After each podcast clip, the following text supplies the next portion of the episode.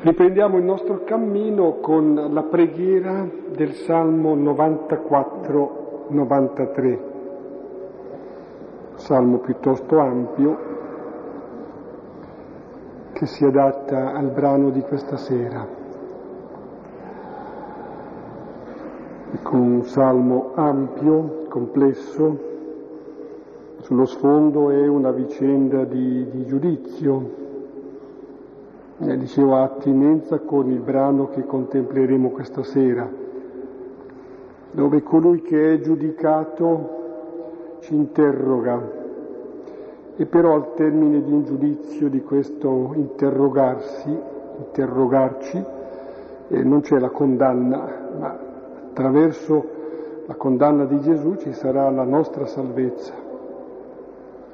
Questo è il giudizio del Signore.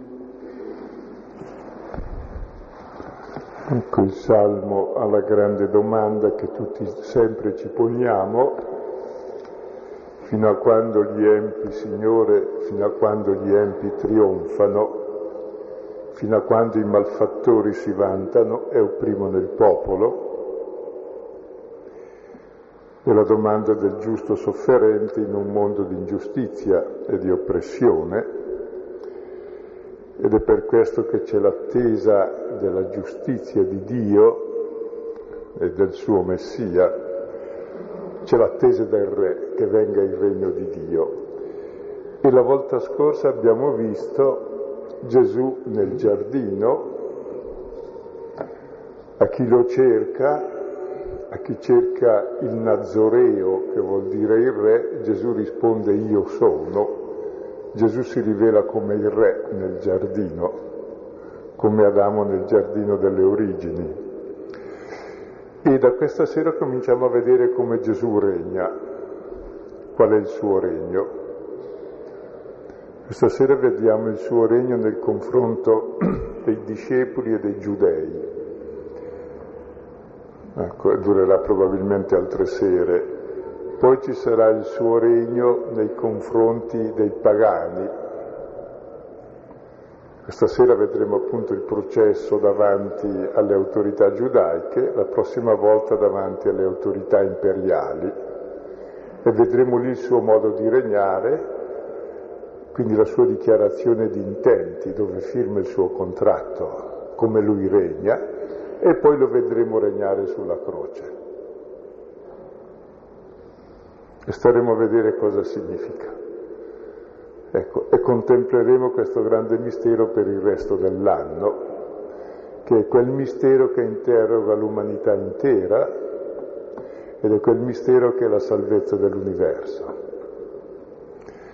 Quel mistero però che è difficile da capire, soprattutto per i discepoli, come per Pietro lo vedremo questa sera, dove il protagonista e del brano di questa sera, sì, tutto sommato è sempre Gesù, ma il vero protagonista è l'antagonista, cioè Pietro, che vuol molto bene a Gesù, è discepolo come noi, e deve scoprire invece che non è discepolo di Gesù, perché Gesù è diverso da come lui credeva.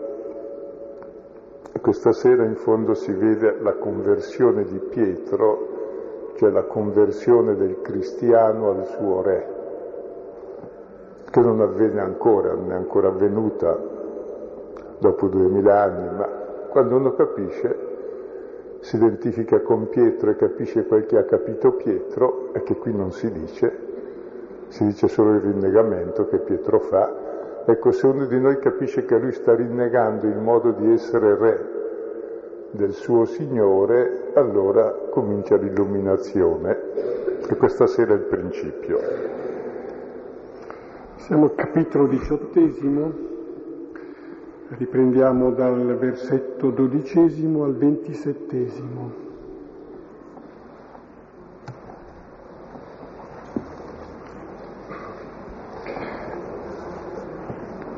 Allora il manipolo e il capo di mille e gli inservienti dei giudei presero Gesù e lo legarono e condussero prima da Anna era infatti suocero di Caifa, che era capo dei sacerdoti in quell'anno.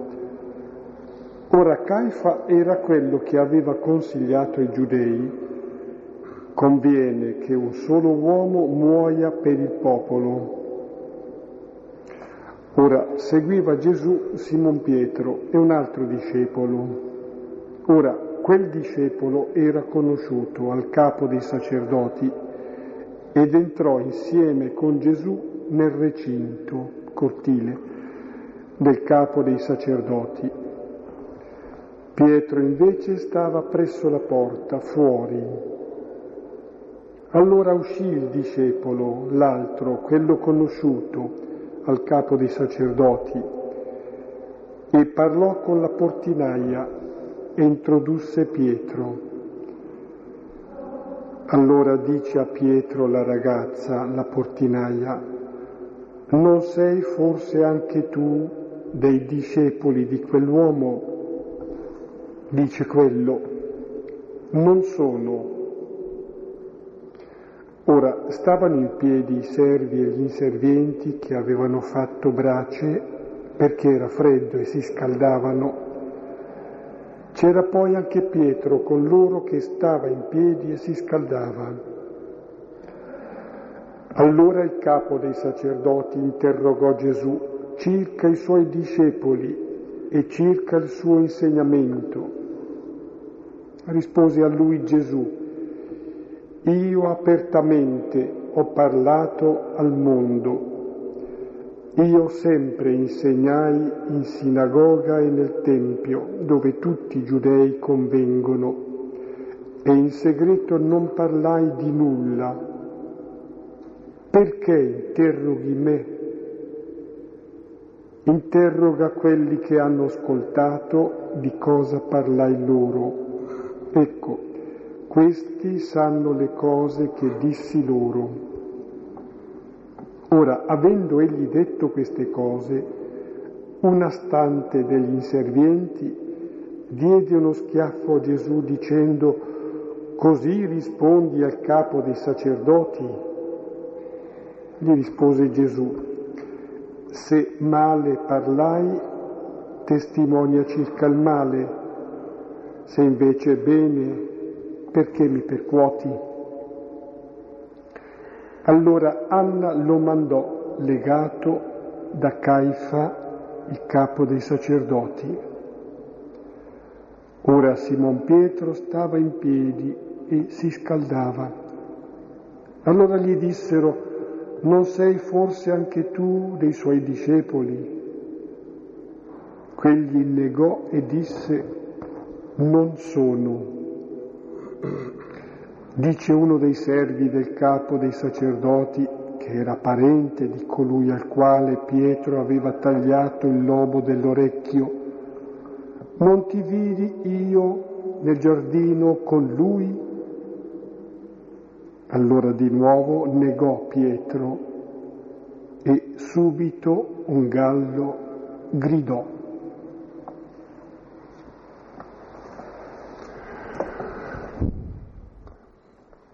Ecco, il racconto del brano, eh, come vedete, è tutta un'articolazione tra la figura di Pietro e di Gesù. Gesù che è interrogato dalle autorità circa i suoi discepoli e la sua dottrina, e il discepolo Pietro è interrogato dai servi circa il suo essere discepolo. Questo così è la cosa che subito appare all'esterno, dove il problema fondamentale del testo, Gesù è interrogato sui discepoli e Gesù dice interrogate loro e Pietro è interrogato sul suo essere discepolo. Quindi in questo testo per sé è in gioco non l'interrogatorio a Gesù, ma l'interrogatorio sui discepoli di Gesù. E Pietro riferisce la sua esperienza fondamentale,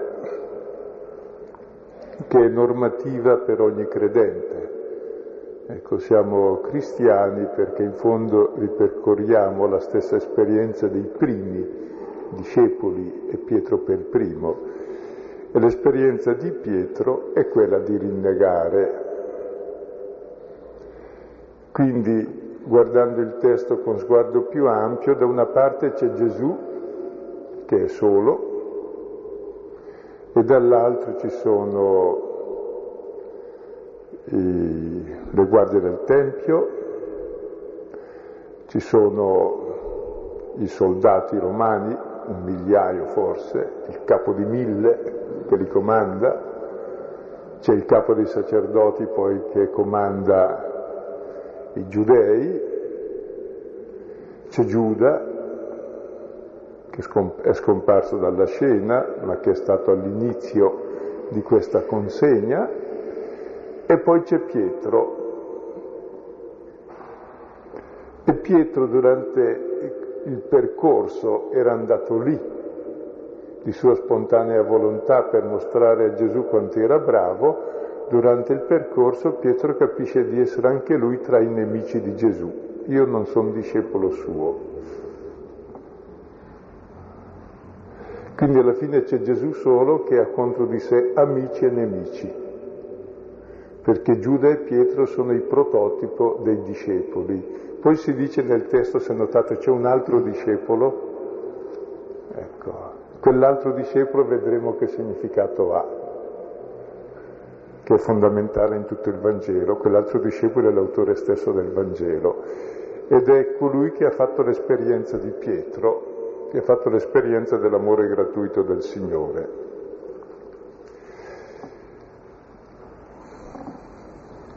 Ecco, questa esperienza appare in tutti i Vangeli ed è fondante della fede cristiana. Che cos'è che ci qualifica come credenti?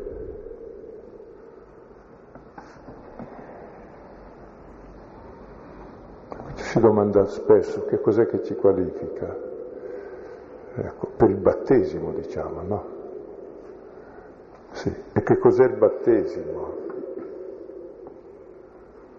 Ecco, il battesimo è semplicemente capire una cosa, che Cristo, dice Paolo, è morto per chi? È morto per me, ha dato la vita per me e io mi immergo in questo suo amore per me per me che sono suo nemico, non perché, per me perché sono bravo, per me che sono come gli altri, Pietro è come gli altri e noi siamo come gli altri, siamo tutti uguali.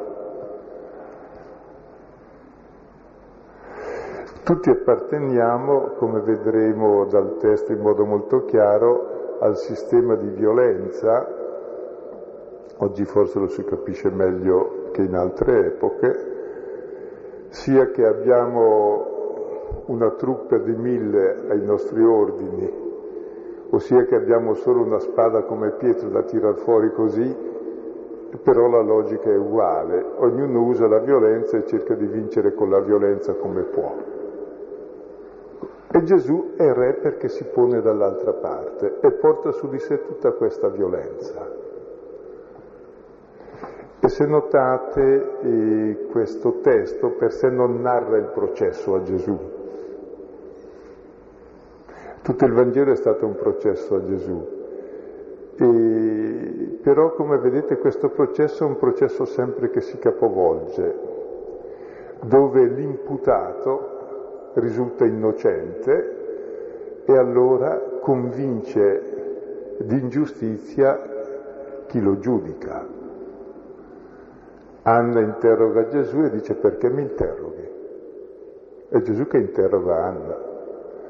Non è che rispondere a domande di Anna con una domanda come fanno i gesuiti, anche se aveva diritto di esserlo come primo Gesù, che rispondere con una domanda. No, davvero l'interrogato non è lui, interrogati siamo noi da quello che lui finora ha detto. Giudicato non è lui, siamo noi che ci giudichiamo se giudichiamo Lui. Condannato non è Lui, siamo noi che ci condanniamo se rifiutiamo il suo amore, la sua vita, la sua dottrina e la sua persona. E siccome tutti lo rifiutiamo come Pietro, allora cosa capita? Capita il giudizio di Dio e così Dio si manifesta Signore e Re. E il giudizio di Dio è quello dell'agnello di Dio che porta su di sé il peccato del mondo. E se notate al centro del racconto di oggi c'è uno schiaffo fatto da un servo. Ecco che lo schiaffo è l'anticipo simbolico della croce, del rifiuto di questo tipo di re. Gesù porta su di sé il rifiuto che tutti noi facciamo della luce, della verità, della libertà e della giustizia. Anche quel rifiuto che farà Pietro, e forse vale la pena di dirlo anche se in genere non diciamo mai queste cose, il brano ha una struttura molto perfetta che vale la pena di vedere dopo i versetti 12 e 16 dove vengono presentati tutti i personaggi che si riuniscono attorno a Gesù, amici e nemici, giudei e pagani, che saranno poi gli attori della passione, poi il brano è costruito con una struttura concentrica a cipolla. All'inizio e alla fine si parla di Pietro, che rinnega. Quindi vuol dire che la cornice interpretativa del testo è il rinnegamento di Pietro. La buccia più interna, in seconda posizione, in penultima, c'è Anna che interroga Gesù e Anna che manda Gesù da Caifa. Quindi il rapporto di Gesù col potere. Gesù che è interrogato dal potere è interrogato, lo interroga e il potere come unica risposta invece di rispondere lo consegna per essere ucciso. È l'unica risposta del potere alla verità e alla guerra, da sempre. Che se avesse argomenti risponderebbe sugli argomenti, non avendo argomenti lo elimina. Poi in terza posizione, in terzultima, appunto c'è Gesù che interroga e interpella tutti i capi e in terz'ultima Gesù interroga il servo che l'ha schiaffeggiato, interpella anche lui e dice perché lo fai? Che senso ha questo? Renditi conto. E al centro c'è lo schiaffo.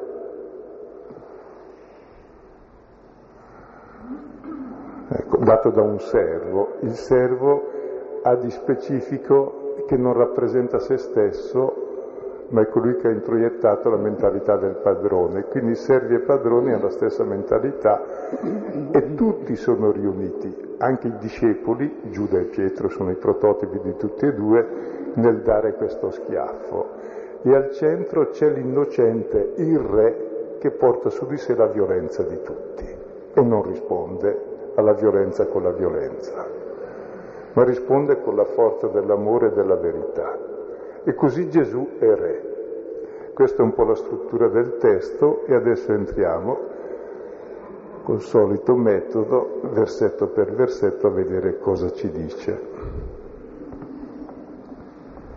E ci introduciamo con la lettura dei primi due versetti, danno un po' il quadro. Allora il manipolo e il capo di mille e gli inservienti dei giudei presero Gesù e lo legarono e condussero prima da Anna. Era infatti suocero di Caifa, che era capo dei sacerdoti in quell'anno.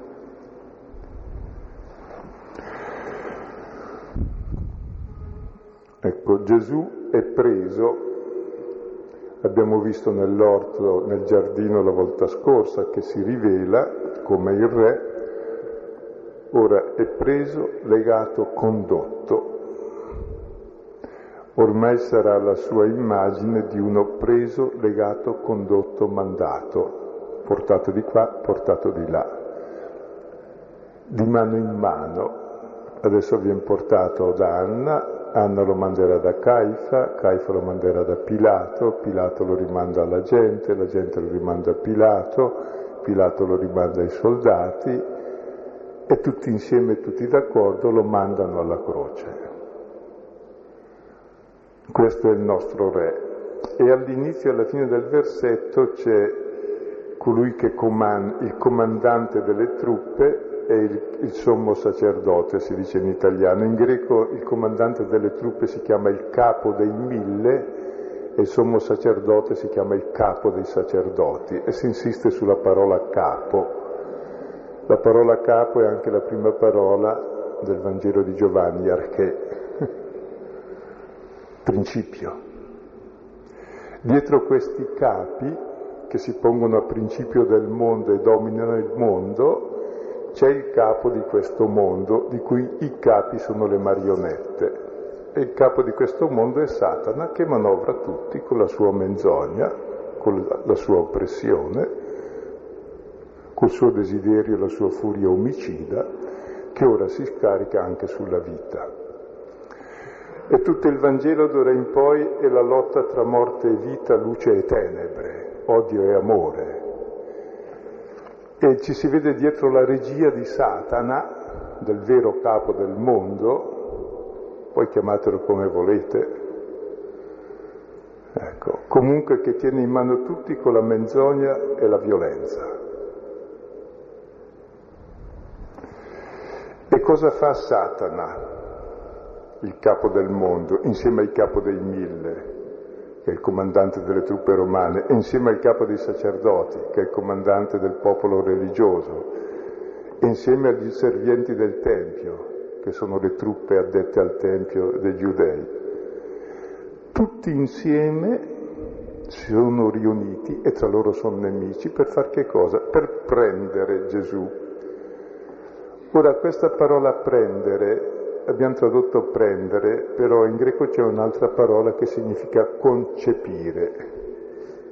È la stessa parola eh, con un prefisso sul lambano, prendere, comprendere, vuol dire concepire.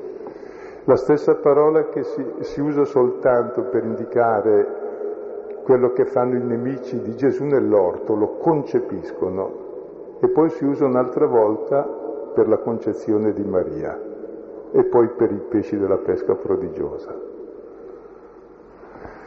Cosa vuol dire questo? E da sempre il Signore cerca di stare con l'uomo e l'uomo da sempre fugge da Dio. Allora questo incontro avviene mai. Questo incontro avviene sotto forma di scontro nel giardino tra la violenza che si impadronisce di lui e lui che si consegna. E l'astuzia di Dio per farsi prendere, per stare con noi, dice mi faccio prendere. E qui si usa la parola concepire e siccome tutto il Vangelo parla di amore o odio, di vita o di morte, di luce o di tenebre, qui abbiamo le tenebre che concepiscono la luce. Cosa, ten- cosa capita alle tenebre se prendono dentro la luce? Della morte che concepisce la vita, è gravida di vita. Dell'odio che concepisce l'amore. Al centro dell'odio assoluto c'è l'amore incondizionato. Qui si mostra come Dio è Re ed è Dio. Dio è Re ed è Dio perché è luce che si lascia prendere dalle tenebre e perdendo vince. Dio è Dio perché è amore che si consegna a chi è egoista e lo vuol rapire e lui si dona. E così l'altro capisce che c'è un amore incondizionato e non si difende più presto o tardi. Così lui che è vita si consegna a chi uccide, così ci dà la sua vita.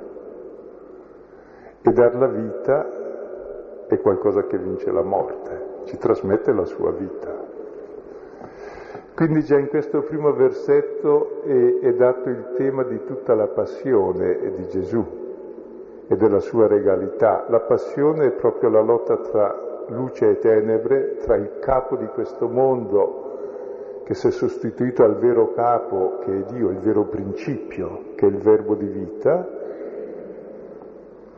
e il vero re appunto che è vita, è amore, è dono e perdono.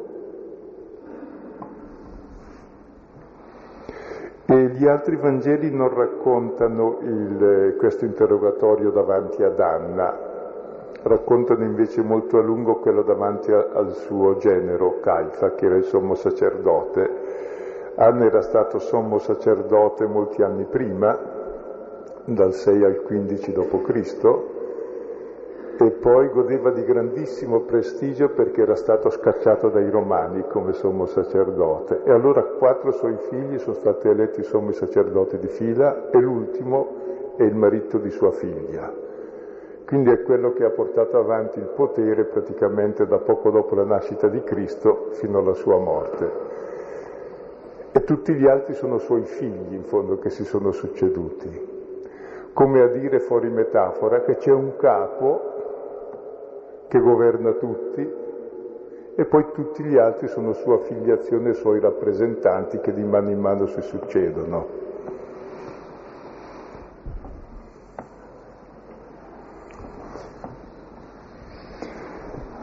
A sottolineare allora questo verbo che non è tanto afferrare Gesù, traduzione che abbiamo tra mano, piuttosto questo prendere, concepire, che diventa eh, l'occasione per cui Gesù non è oggetto ma diventa veramente dono.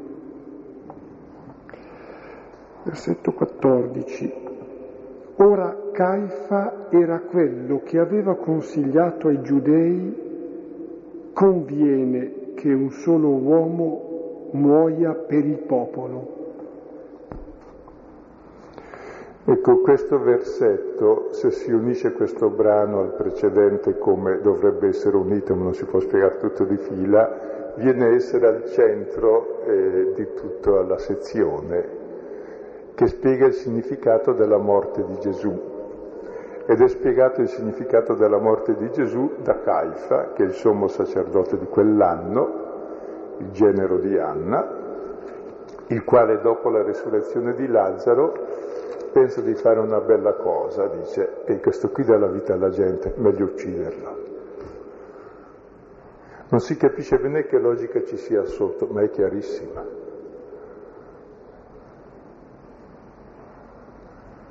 Perché il potere ha solo potere di dar la morte. Avete mai visto un potente che dà la vita a qualcuno? Ha il potere di dominare e il potere del dominio vuol dire o mi ascolti o salti, se no che dominio è? È potere di morte.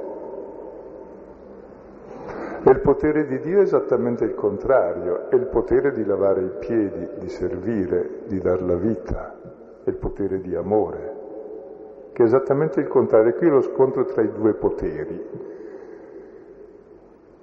E davanti a questo potere di dar la vita, chi ha il potere di dar la morte dice ma questo qui mi frega dando la vita, è meglio eliminare anche lui, perché non conosce altra risposta monotona che il dar la morte.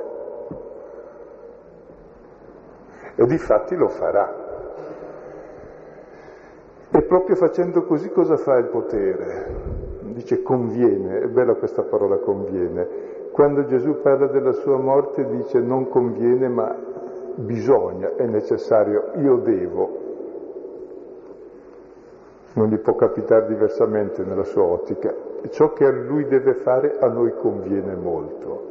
Lui dà la vita per il popolo, cioè per tutti. Il capo decide di togliergli la vita e proprio decidendo di toglierla, senza saperlo, commenta l'Evangelista Giovanni al capitolo 11, al versetto 49-53, ecco dice, ha profetato senza saperlo, perché era sommo sacerdote in quell'anno, ha profetato che il figlio dell'uomo il Signore avrebbe dato la vita per il popolo e non solo per il popolo ma per tutti i figli di Dio, cioè per tutta l'umanità. E con questo siamo a livello di cornice. Adesso si introduce la figura di Pietro, che è il protagonista antagonista di Gesù. Ora seguiva Gesù Simon Pietro e un altro discepolo. Ora quel discepolo era conosciuto al capo dei sacerdoti ed entrò insieme con Gesù nel recinto, cortile del capo dei sacerdoti. Ecco, e Pietro cosa fa? Pietro seguiva Gesù. Se ricordate poco prima, poche ore prima, al capitolo 13 al versetto 36, Pietro domanda a Gesù, Signore dove vai? Così vengo anch'io. E Gesù gli dice, dove io vado tu non puoi ancora seguirmi.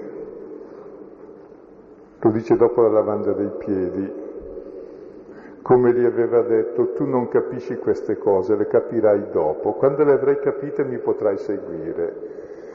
E a questa risposta di Gesù che tu non mi puoi seguire ora perché sei dall'altra parte in fondo, Pietro ha risposto dicendo, ma io sono disposto a morire per te.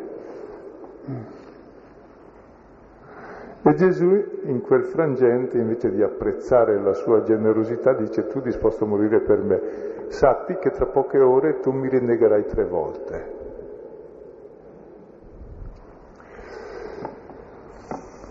Ora, che cosa ha Pietro di particolare? E Pietro aveva tirato fuori la spada immediatamente prima per difendere Gesù. Pietro non vuole che Gesù muoia, vuole che Gesù trionfi su tutti i nemici e Pietro è così disposto a questa causa, al trionfo sui nemici, da sacrificare anche la vita.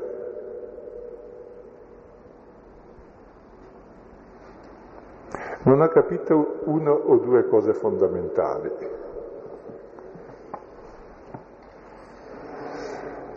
La prima cosa fondamentale è che ciò che ci salva non è dar la vita, non è morire per Dio, non è morire per Cristo. Dio non vuole che noi moriamo, Dio non ha fatto la morte, ci ha creati per la vita. E la salvezza non è dar la vita per Lui, la salvezza è un'altra cosa, che Lui dà la vita per me, per me che lo rinnego. Perché la salvezza è conoscere l'amore gratuito e incondizionato di Dio, che non devo meritare, perché se lo devo meritare non è gratuito, non è incondizionato, non è amore. E questo amore lo capisco proprio nel fatto che lui muore per me che lo rinnego. E Pietro perché lo rinnega? Perché è come gli altri, vuol vincere con la violenza, ma chi vince con la violenza è malfattore, è delinquente, è contro la vita, è contro l'amore, è nemico di Dio, è nemico di Gesù. Quindi Pietro per sé è nemico di Gesù, anche se vuole essere suo discepolo. È come Giuda, vuole le stesse cose di Giuda, vuole prendere in mano il potere, insomma. Il potere che hanno gli altri potenti e non conoscono il potere di Dio che è esattamente il contrario che depone i potenti dai troni, il potere del servizio e dell'amore. Difatti quando Gesù ha lavato i piedi pochi momenti prima a Giuda, scusate a Giuda, a Pietro, Pietro ha detto tu non mi lavi i piedi. Pietro non accetta un Messia, un Signore che si faccia servo della vita. Vuole un Messia, un Signore padrone e noi simili a Lui, che domina tutti, non un Dio che serve.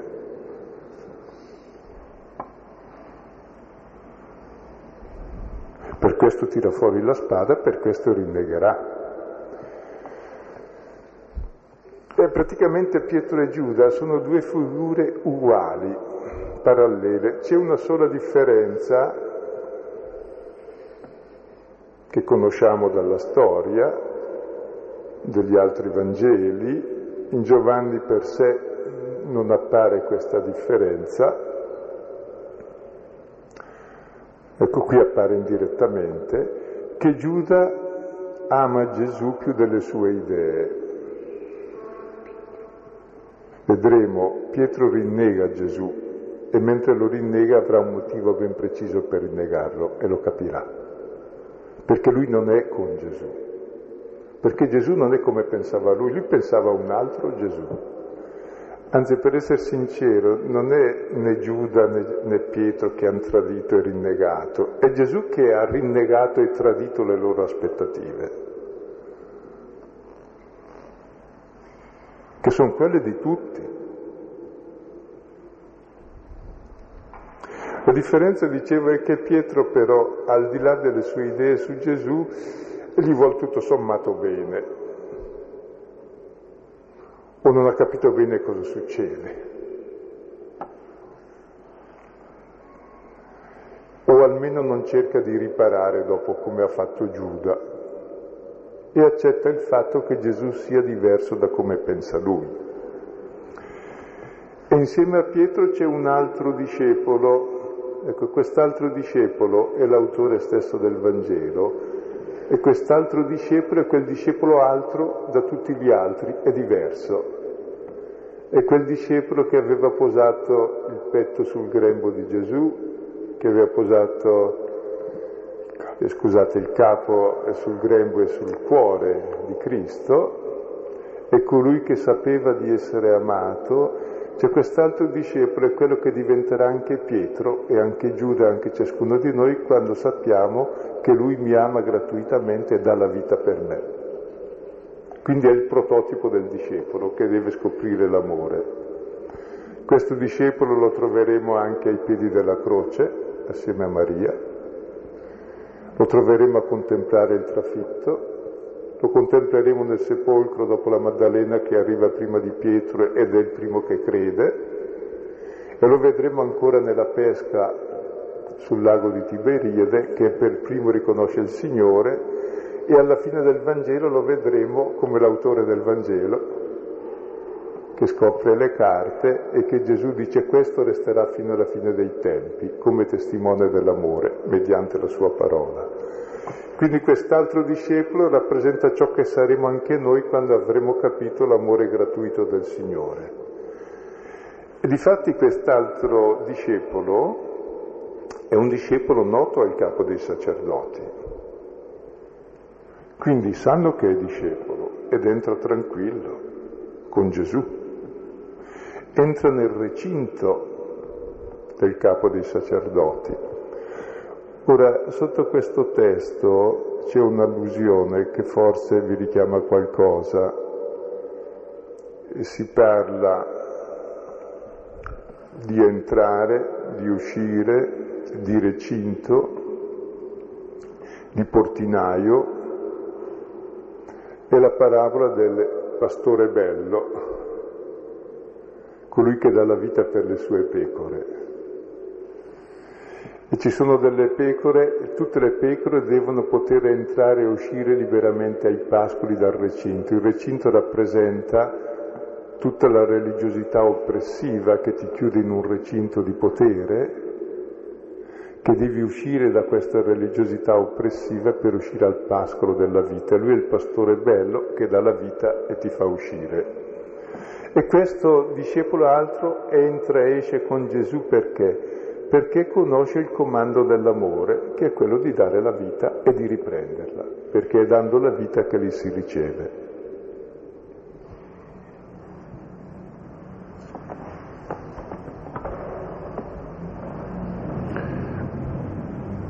Pietro invece stava presso la porta, fuori.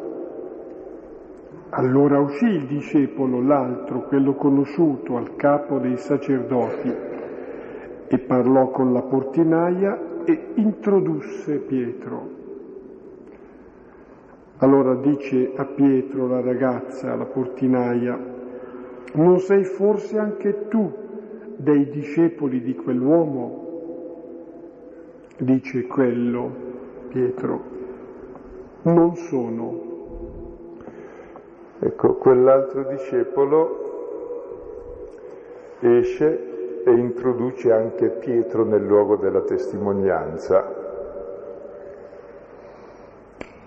E Pietro era lì presso la porta e stava fuori. Ricordate la parabola, io sono il buon pastore, io sono la porta e attraverso di me che si entra.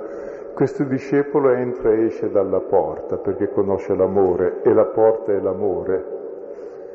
Introduce anche Pietro e anche ciascuno di noi, anche se rinneghiamo, in questa porta dove vediamo l'amore gratuito del Signore. E arrivato alla porta, Pietro è interrogato dalla portinaia, in greco portinaia e portinaio è uguale, è maschile sempre, e richiama il portinaio del pastore bello che conosce il pastore gli apre, e però il portinaio domanda è il primo che domanda, ma sei un pastore o un ladro o brigante tu? Perché il pastore sa riconoscere, scusate, il portinaio, o almeno dovrebbe riconoscere il pastore dai ladri e briganti. E Pietro, che dovrebbe essere il portinaio della Chiesa, colui che riconosce il pastore, ha per primo l'esame. E allora gli dicono, ah tu sei discepolo di quell'uomo? È la domanda fondamentale. Essere discepolo vuol dire seguirlo. Tu segui davvero il pastore bello, quello che dà la vita, quello che ama, quello che ha dato il comandamento dell'amore. E Pietro dice, non sono. Gesù aveva detto, io sono. Pietro dice, non sono. Invece di io c'è non E noi siamo abituati a dire che Pietro in un moto di vigliaccheria ha rinnegato. Con non credo che sia un moto di vigliaccheria, è coraggioso Pietro. Da solo si è opposto con la spada a mille, ci vuole coraggio. Poi invece di fuggire col pericolo di essere riconosciuto, va di nuovo ad esporsi. Quindi è coraggioso Pietro. Perché a questo punto dice no, non sono? Perché a questo punto vede Gesù preso, legato, condotto, condannato, impotente.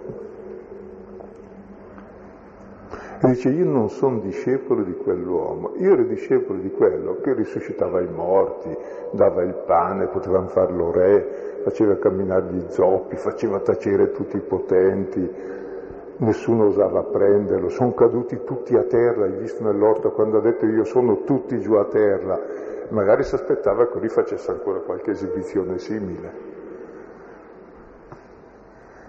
Pietro non è discepolo di Gesù, del Signore che lava i piedi, del Signore che si fa servo. Lui è discepolo del Signore potente, che lui immaginava, che lui credeva. Adesso che lo vede così dice, eh no, questo no è. Eh. Io non sono discepolo di questo. È la prima volta che Pietro scopre la verità. Lui non è discepolo di questo, è contro questo Gesù. Ha tirato fuori la spada per difendere perché non gli capitasse questo, è disposto a morire perché non succeda questo e quello guarda cosa ti fa succedere. Capite che Pietro è, si sovrappone a Giuda perché nel Vangelo di Giovanni si dice che Satana era entrato in Giuda e Giuda è un diavolo e negli altri Vangeli cosa dice Gesù a Pietro quando Gesù predice la sua passione e Pietro si oppone? Dietro di me Satana. C'è Pietro ragione come il capo di questo mondo, cioè come Satana in termini di potere, come tutti noi.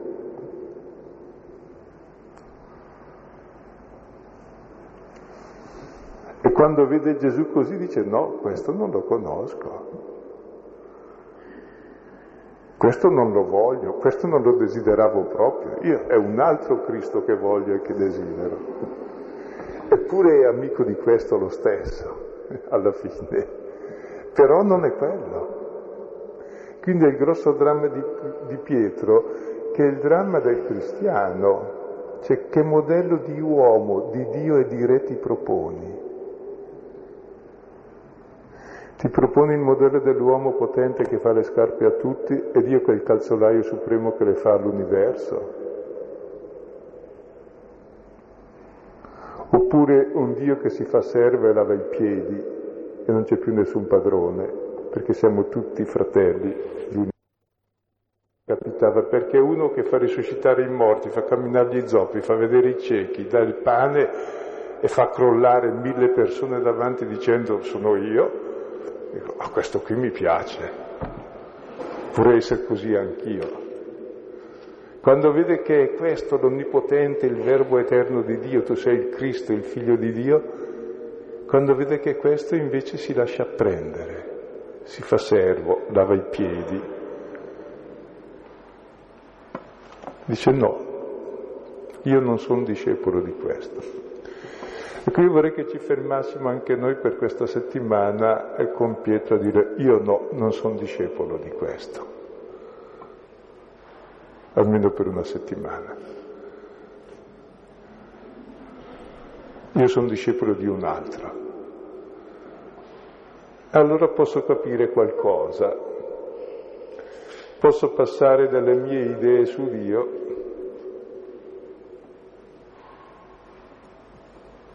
a capire qualcos'altro, chi è Dio. Possiamo fermare qui? E capite che qui eh, Gesù comincia davvero a regnare anche su Pietro. È il re della verità. Anche Pietro è tra quelli che lo concepiscono e lo schiaffeggiano adesso. E se Pietro, noi, beh, ci siamo anche noi. Piccola osservazione, notavo come venga chiamato Pietro, prima venga chiamato Simon Pietro, poi semplicemente per due volte nel testo che abbiamo considerato, per due volte chiamato solo Pietro. Testi utili. Circa Pietro, eh, Pietro è il nome che ha dato Gesù a Simone di Giona.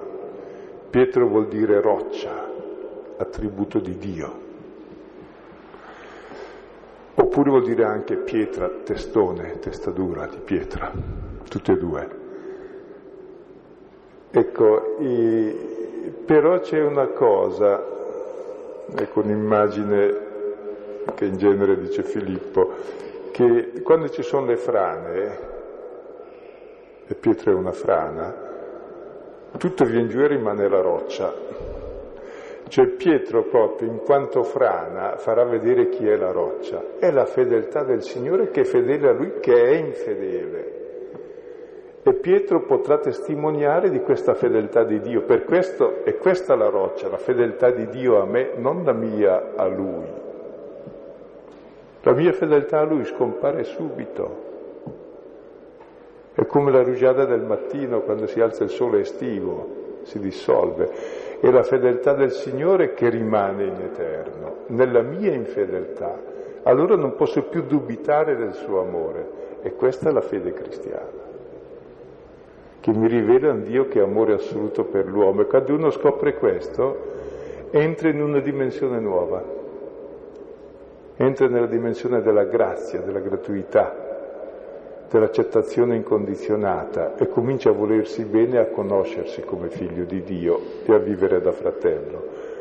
Ma deve essere prima smontato da tutte le sue presunzioni religiose di persona brava. Pietro finora era bravo, più bravo di tutti, anche se gli altri ti rinnegano. Io no, io sono bravo. Io sono roccia, me l'hai detto anche tu. Sì, tu sei frana, come tutti. E quando c'è la frana emerge la roccia questa fedeltà di Dio. E questo non sono è l'unico luogo della rivelazione di io sono. Non sono. Anche il Battista aveva detto non sono la luce. E l'unico modo eh, per dare testimonianza della luce è non essere la luce. La luce c'è già. E cos'è che testimonia la luce? È un corpo opaco che la riflette. Pietro scoprirà appunto di non essere la luce e sarà il principio dell'illuminazione. Mentre invece ora si riteneva anche più bravo della luce. Io sono disposto a dare la vita per te, sostituirsi a Cristo, io sono bravo. Ci fermiamo qui per stasera. Sì, allora solo qualche testo utile. Oltre al Salmo 94 che abbiamo pregato si può anche prendere il Salmo 32 pregheremo poi la volta prossima. Poi dal libro del profeta Isaia 52, 13, 53, 12. Suggeriamo due testi da Giovanni, Giovanni il capitolo undicesimo, 49-53, è stato citato, diciamo la profezia di Caifa, e Giovanni 15, 18, 16, 4, ma ci limitiamo a questi. Ci fermiamo qui. mio di Pietro e di tutte le persone che hanno circondato Gesù c'è proprio un atteggiamento di Ponzio Pilato. Ognuno di noi rinnega qualcosa e non vuol prendere coscienza delle cose, no? Quindi mi sembra che fare un cammino di fede è prendere coscienza e uscire dalla propria incoscienza, perché se non facciamo questo passo tutti possono dire tutto ma non riusciamo a vedere.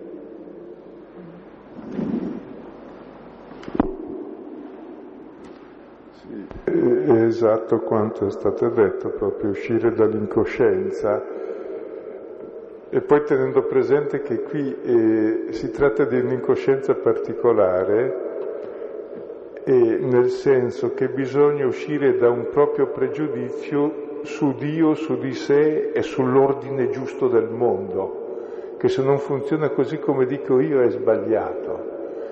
E l'ordine giusto è che chi ha il potere domini tutti, eh, vita e morte dipende da lui. E se uno si ribella va eliminato subito. Perché dico, se vince il diavolo è finito il mondo. E invece Dio ci vuol far prendere coscienza che l'uomo è uomo nella coscienza della sua debolezza, del suo limite, se no cade in delirio ed è pazzo, è un pazzo furioso che può distruggere il mondo e poi tutti lo osannano, mentre lo fa, dopo si accorgono e poi si riprende. Vuol farci prendere coscienza che il nostro limite, la nostra debolezza è il luogo di comunione, di solidarietà, di amore, di aiuto ed è questo il divino non sfruttare la debolezza altrui per dominarlo e farlo fuori. Quello è il potere di morte. E lui è Dio perché non usa questo potere di morte, usa invece il potere di stabilire solidarietà anche dove noi rompiamo tutto. E ha una forza tale da reggere anche l'urto della violenza massima senza opporsi alla violenza con la violenza, ma solo con la verità e con l'amore che vince ogni stupidità del potere. Quindi è proprio problema di coscienza, prendere coscienza. Perché il male l'uomo non lo fa per cattiveria, lo fa per imbecillità, per fragilità, per debolezza fisica e mentale, per mancanza di coscienza. Uno fa il male quando si sente debole e minacciato, quando è forte non lo fa, quando è contento tanto meno, se poi vuol bene ancora meno. E allora deve capire qualcosa di molto profondo, che anche ciò che il male c'è, c'è, cioè non, non bisogna chiudere gli occhi, c'è, è da tutte le parti. Tant'è vero che se voi notate il male dov'è? Capo dei mille, capo dei sacerdoti, servi del Tempio e soldati, Giuda, Pietro, tutti i discepoli, cioè il male c'è in tutti. E bisogna prendere coscienza di questo male che non è solo il limite, è proprio il vivere il limite come luogo di prevaricazione e di violenza.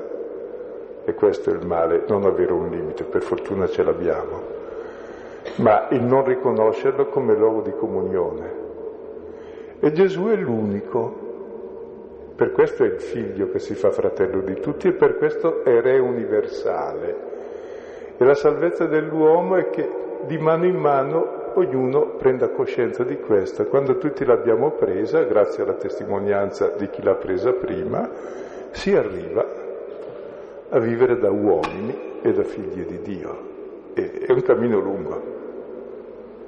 Ed è un cammino davvero interiore, ma di umanizzazione. E penso che la differenza tra i primi scimmioni che stavano sulle piante gli uomini attuali che ancora dominano il mondo è minima rispetto alla proposta di uomo che tutti desideriamo, di uomo che sia uomo per l'altro uomo, non lupo, perché ancora siamo lupi. Però la intuiamo, ecco.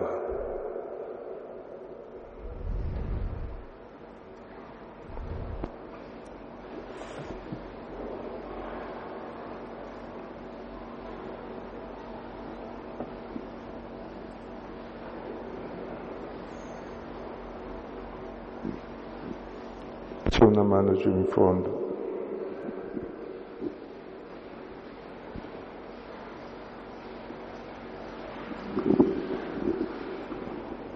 No, eh, rispetto all'immagine che tu hai, all'interpretazione che hai dato del non sono di Pietro, è sicuramente suggestiva e, e verosimile, però io non so, immagino che in quel momento ci fosse sicuramente molta confusione, che non fosse tutto lineare, in fila per uno entrassero nel Tempio, eccetera, e che Pietro sicuramente eh, sia stato disorientato e confuso perché non capiva cosa stava succedendo o lo capiva fin troppo bene. E non può essere che quel non sono sia semplicemente il disorientamento che è in realtà anche proprio del cristiano, per cui gli piacerebbe stare dietro Gesù, però si vuole tirare fuori perché ha paura per la sua pelle quindi comunque dice sì, io sto a guardare, però non sono uno di loro. Non so se è chiaro la domanda. Sì, è chiaro quel che dici, e bisognerebbe però vedere chiaro in questa confusione.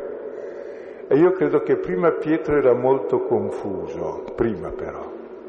Qui, eh, prima era confuso perché pensava che Cristo fosse quel Cristo che pensava lui, come anche noi pensiamo che il Cristo è quel che penso io, oh. che sia un po' più potente degli altri, da spezzare i denti agli altri, allora questo Cristo ci sto. Quindi Pietro prima era confuso su Cristo, anzi era, gli era chiarissimo quel che doveva essere Cristo, tant'è vero che ha detto a Cristo mai ti succederà questo, ci sono io a difenderti. Quindi prima aveva idee chiarissime, ma tutte sbagliate. Adesso vede la verità del giusto legato, condotto, giudicato, condannato.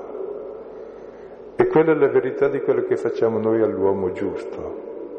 E dice io questo non lo conosco, quindi per la prima volta le idee chiare, paradossalmente, perché il Vangelo gioca molto su questi equivoci. Cioè, prima che le aveva chiare erano in realtà oscure, pensava che fossero vere erano false. Ora che vede la verità dice io questo non l'avevo mai capito e non, non ci sto. Quindi è la prima volta che Pietro si allinea coi nemici. Ed è vero, perché è sempre stato nemico di un Gesù che lava i piedi. Eppure gli vuol bene. Come molti cristiani, eh? E vogliamo uno che tenga su i nostri stendardi, le nostre armi, il nostro potere, la nostra gloria, le nostre crociate di tutti i tipi. ora e sempre. e quando vedi che è diverso, che Cristo e tutti i poveri Cristi che facciamo fuori con le nostre crociate, ti si apre gli occhi su questo, cosa dici? No, no, ma li apriamo rarissime volte. Stavo e pur di non aprire, niente, scusa. Stavo dicendo che probabilmente si potrebbe intendere anche come qualcosa di paradossale, però sulla linea dell'ironia tipica di Giovanni, fatto che eh, sembra a Pietro non tanto di essere confuso, ma di capire con chiarezza chi è Gesù, in questo momento lo vede, proprio Pietro che aveva intuito, ed è probabile che lui pensasse di essere, eh, come dire, il soggetto dell'intuizione, che Gesù era il Cristo. Lui l'aveva intuito, e adesso però ha capito benissimo che eh, è diverso da quello che lui aveva pensato e aveva detto.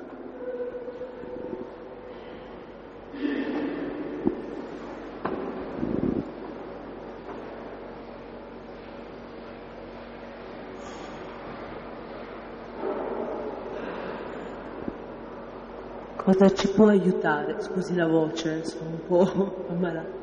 Cosa ci può aiutare a prendere coscienza del limite? Cioè bisogna sempre, come dire, arrivare alla soglia come Pietro per capire qual è poi la verità. Ma, e penso che la soglia della verità è sempre l'errore per entrare nella verità. Ti spiego e mi spiego. Perché nell'errore ci siamo già, c'è una soglia che è quando entri nella verità. Quindi il problema non è quello di fare errori, faccio abbondantemente, il problema è che li riconosca. Pietro prima era tutto sbagliato, pensava di far giusto, ma non aveva capito niente. Però andava sparato perché confondeva la verità con i suoi interessi, la verità col potere che poteva conquistare con questo. Quel che facciamo tutti ma mica tanto 24 ore al giorno da qualche decina di migliaia d'anni. Fino a quando si capisce che la verità è un'altra, è la libertà, è la solidarietà, è l'amore, è una vita vivibile, non è ammazzarsi e volersi bene, allora, allora si cambia. Capite che c'è sotto una maturazione un potenziale sconvolgente nel Vangelo.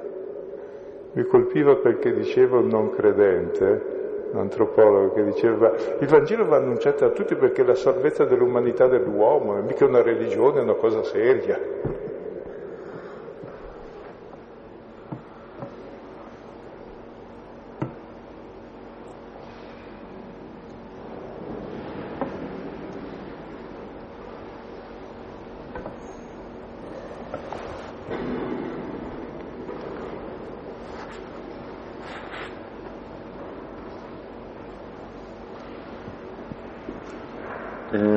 certo punto hai detto che eh, tra Giuda e Pietro c'è differenza, se non che Giuda a un certo punto cerca di rimediare, mentre Pietro non lo fa. Eh, vorrei qualche chiarimento perché non mi torno. Anche Pietro ha cercato di porre vari rimedi. Il primo è quello tu non mi lavi i piedi, poi passano qualche ora, tira fuori la spada per difenderlo, un rimedio ulteriore poi non gli è andata bene, allora va lì per dire adesso vediamo cosa c'è da fare ancora. Cioè ogni rimedio è peggiore del male, nel senso che è un rimedio sempre sulla stessa linea del male, cioè del potere e della violenza. E Giuda ha voluto rimediare ancora con la stessa logica. Ho sbagliato, pago. Quindi è onestissimo Giuda, è il primo uomo serio, dice ho sbagliato e pago, facessimo tutti così. No. E invece c'è un'altra logica. Per aver sbagliato sbagliamo tutti, esiste anche il perdono, reciproco. Allora possiamo vivere tutti, se no ci ammazziamo tutti.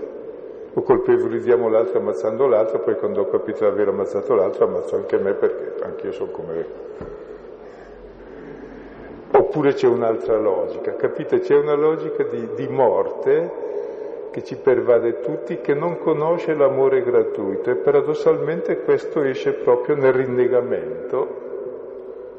Quando Pietro scopre di aver rinnegato e dice lui non mi rinnega, allora vuol dire che mi ama, mi ama davvero, non perché io lo difendo, non perché io curo i suoi interessi, no, anche se io lo butto via, lui mi ama davvero perché, perché mi ama, non perché c'è un tornaconto. E quando uno scopre questo amore incondizionato, scopre la sua identità, che è quel desiderio profondo che tutti abbiamo e che noi non riusciamo mai a esaudire con noi stessi, che qualcuno mi accetti come sono, allora posso vivere e posso accettarmi e allora posso far vivere e accettare gli altri come sono, che è l'unico modo per vivere.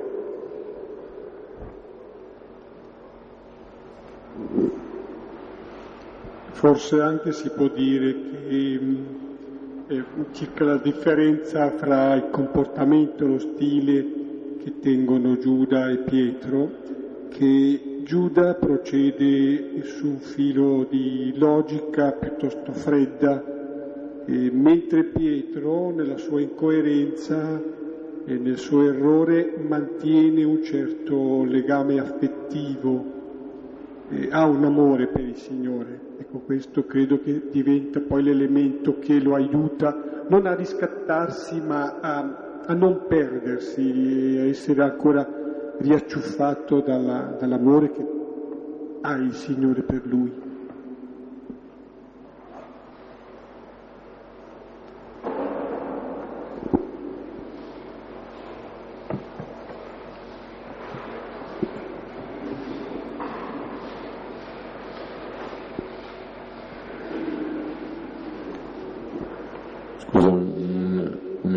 banalissimo, volevo soltanto dire questo, la fede di fatto, o almeno l'aspirazione principale, una volta che una persona inizia a capire o avere qualche barlume, effettivamente quella di eh, annunciare agli altri e far aprire gli occhi, perché eh, di fatto eh, abbiamo visto che eh, il male peggiore è quello, eh, la menzogna.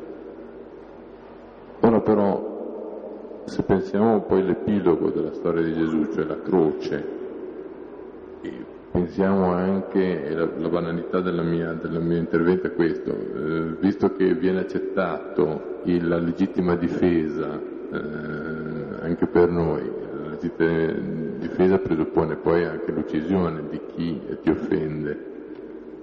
Gesù ha ottenuto un'offesa ingiusta, poteva difendersi con la legittima difesa non l'ha fatto. Ora il buon cristiano cosa dovrebbe fare? Ma io direi che noi non dobbiamo essere così scrupolosi, noi da buoni cristiani neanche legittima difesa, offendiamo tranquillamente, attacchiamo perché ci toccano i nostri interessi, perché siamo più potenti, quindi dovremmo almeno riflettere.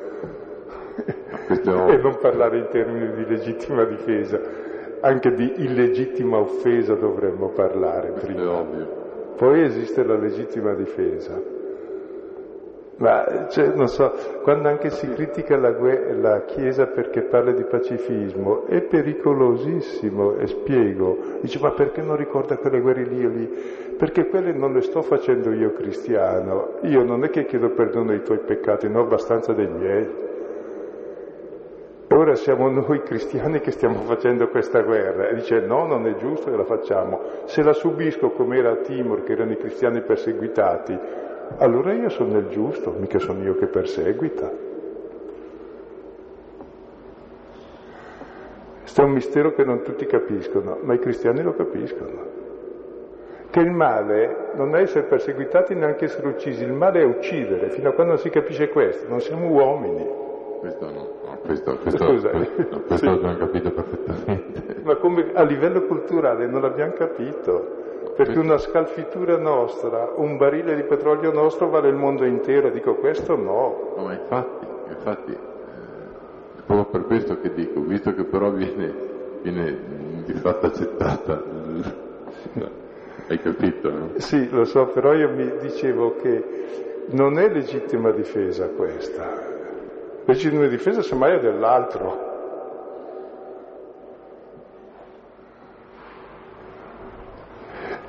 Noi che siamo i potenti non possiamo parlare di legittima difesa, possiamo parlare di illegittima aggressione che stiamo facendo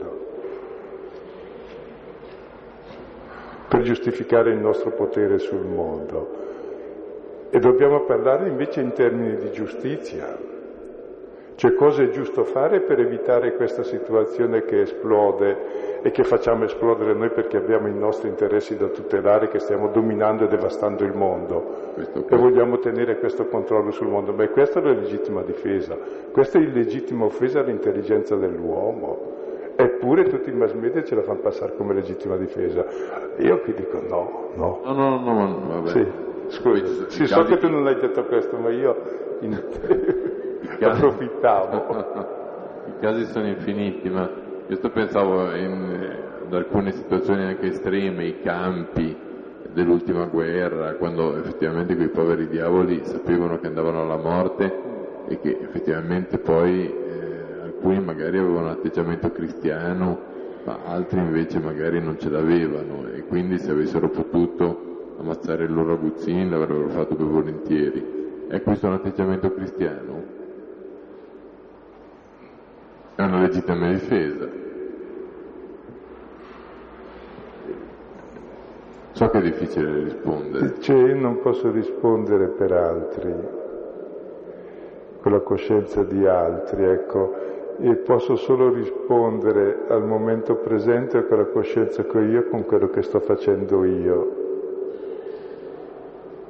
E allora vedo che non posso parlare di legittima difesa oggi.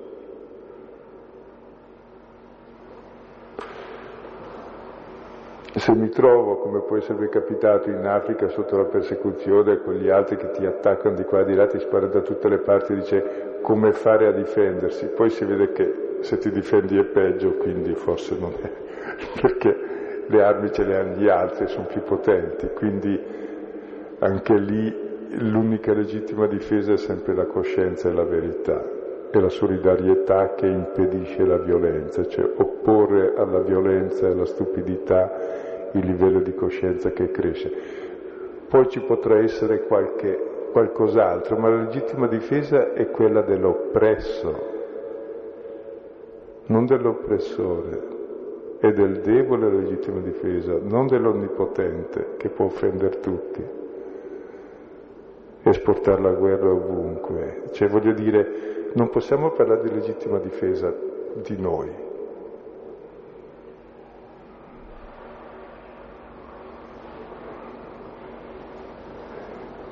Ogni tanto muore qualcuno, ma il resto del mondo sta morendo migliaia di persone al giorno per noi. E, cioè, è da aprire gli occhi su queste cose anche. Per cui eh, si può parlare di legittima difesa allora dall'altra parte. E questi sono discorsi, poi sono discorsi delicati davvero che può vedere solo chi è dentro anche. E allora esiste questo discorso per chi è dentro, dove la legittima difesa ha molti condizionamenti. Il primo è che non sia lo sterminio dell'altro, se non è più legittima difesa. Il secondo e che sia efficace, se no è, è, è scempiaggine, cioè buttarsi allo sbaraglio. E allora ci sono tutte le mediazioni dell'intelligenza, della solidarietà, della buona volontà, della non eh, propaganda dell'imbecillità come si fa mediamente facendo trionfare la violenza, cioè ci sono tutti gli altri mezzi di legittima difesa da usare. E, e questi invece li ripudiamo perché? Perché sotto ci sono degli interessi ben precisi. Cioè che voglio radere l'altro perché l'altro è il male. Come Pietro voleva radere i nemici, ma con la spada cosa deve fare? Ha raso un pezzettino d'orecchio a uno, dimostrando in questo modo che anche lui fa parte del sistema. Ha tagliato l'orecchio perché era poco potente, ma se avesse avuto qualche truppa in più faceva una crociata intera e li sterminava tutti e Gesù sarebbe ancora lì nell'orto ad agonizzare, come ancora adesso. Cioè, dov'è che trovi Cristo? In tutti i poveri Cristi della terra ancora.